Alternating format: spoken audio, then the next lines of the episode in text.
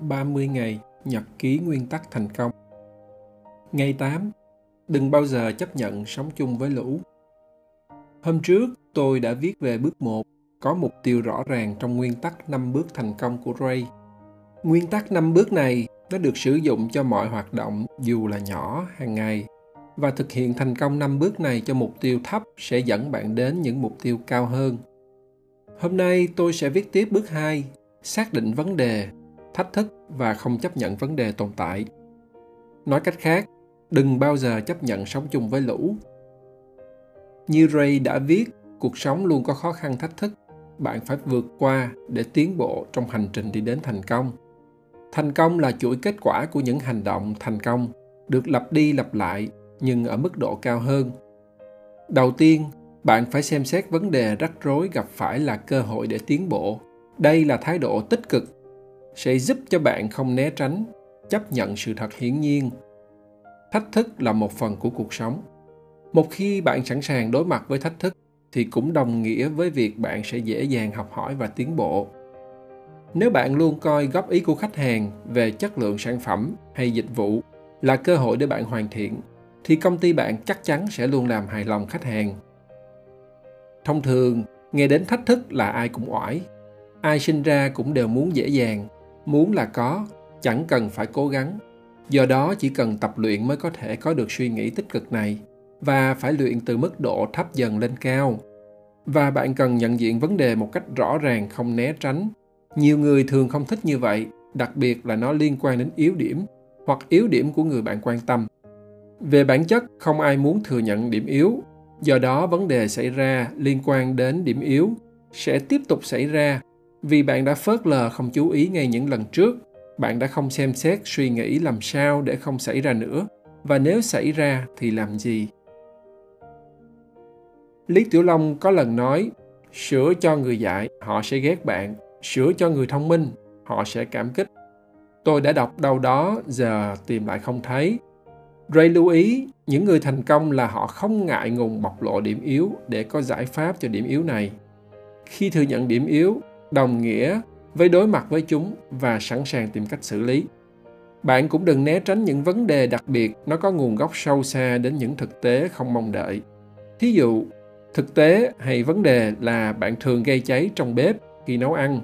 Nguyên nhân sâu xa của chuyện này là bạn đa nhiệm, vừa nấu vừa lướt Facebook và vừa rửa chén tính đa nhiệm này nó cũng là nguyên nhân của nhiều vấn đề khác bạn có thể giải quyết được những vấn đề như hỏa hoạn làm trước quên sau bằng việc đối mặt với thói quen đa nhiệm, thiếu tập trung.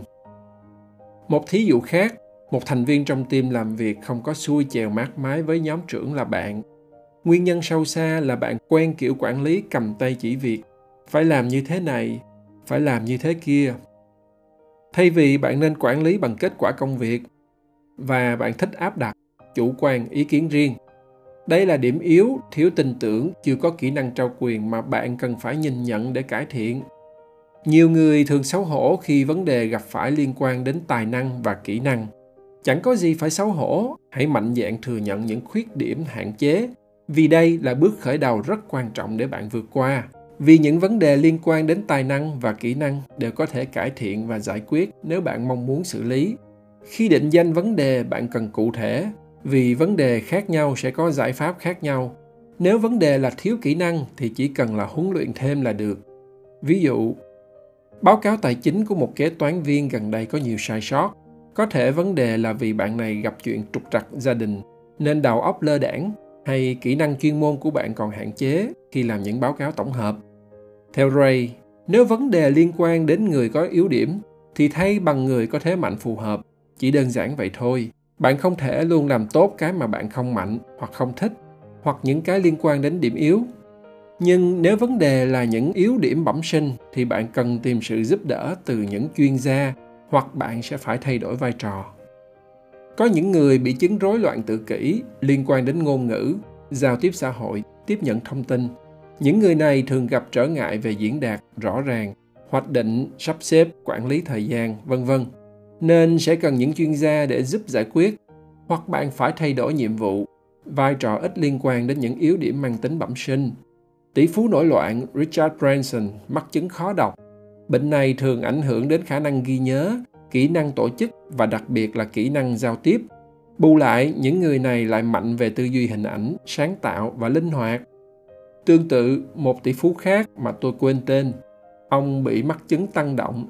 Nếu nặng thì thích đập đầu vào tường, nên không mạnh về những chức năng thực hiện của não bộ, executive functioning và không thích ngồi yên một chỗ. Vị này luôn thường xuyên đi thực tế, như là xuống nhà máy gặp gỡ các phòng ban, đối tác, và thuê riêng một trợ lý làm thay những công việc sắp xếp, tổ chức, hội họp, vân vân. Sẵn tôi cũng muốn chia sẻ về suy nghĩ tích cực mà tôi cũng đã luyện được. Tôi thường nhìn vào điểm mạnh của những người làm chung để xài hơn là điểm yếu, mà không quan trọng để từ chối. Cái đầu của tôi tập trung ra tìm những điểm mạnh và xem những điểm này nó có phù hợp với vấn đề tôi đang cần giải quyết không. Đừng nhầm lẫn nguyên nhân của vấn đề và vấn đề thật sự. Ray cho một thí dụ rất rõ ràng. Tôi không ngủ đủ. Không phải là vấn đề, nó có thể là nguyên nhân hoặc là hệ quả của vấn đề. Để tránh nhầm lẫn, ray khuyên nên xác định kết quả của sự việc dưới mong đợi. Ví dụ, báo cáo tuần này tôi chuẩn bị nó nhiều sai sót quá, như vậy thiếu ngủ có thể là nguyên nhân làm bạn thiếu tập trung hay là một nguyên nhân nào khác? Như ray nói, bạn cần tìm hiểu chính xác vấn đề là gì. Phân biệt rõ vấn đề chính và vấn đề phụ. Vấn đề lớn quan trọng nên cần tập trung giải quyết đầu tiên. Trong nhiều trường hợp, giải quyết được vấn đề lớn thì đâu đó cũng xử lý được luôn những vấn đề nhỏ. Tuy nhiên, bạn cũng không nên bỏ qua những vấn đề nhỏ vì chúng có thể là dấu hiệu của những vấn đề lớn. Một khi xác định được vấn đề, đừng chấp nhận dễ dàng chấp nhận vấn đề mà không có ý định giải quyết thì cũng giống như bạn thất bại trong việc xác định vấn đề.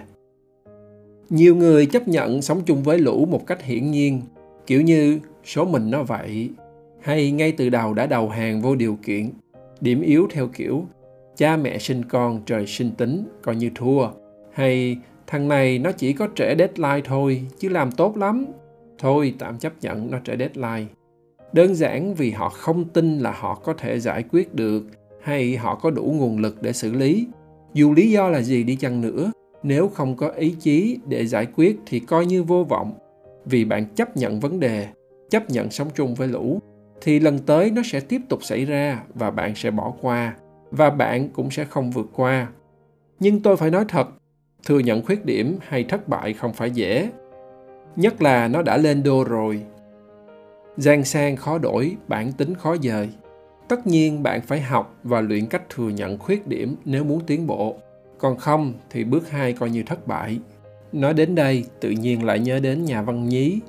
Chiều nay mini càm ràm vì phải làm kumon mới được xem phim tv người lớn hay trẻ con cũng vậy, chỉ muốn sướng mà không phải bỏ công sức. Luôn miệng nói, stupid kumon kumon chẳng vui gì hết.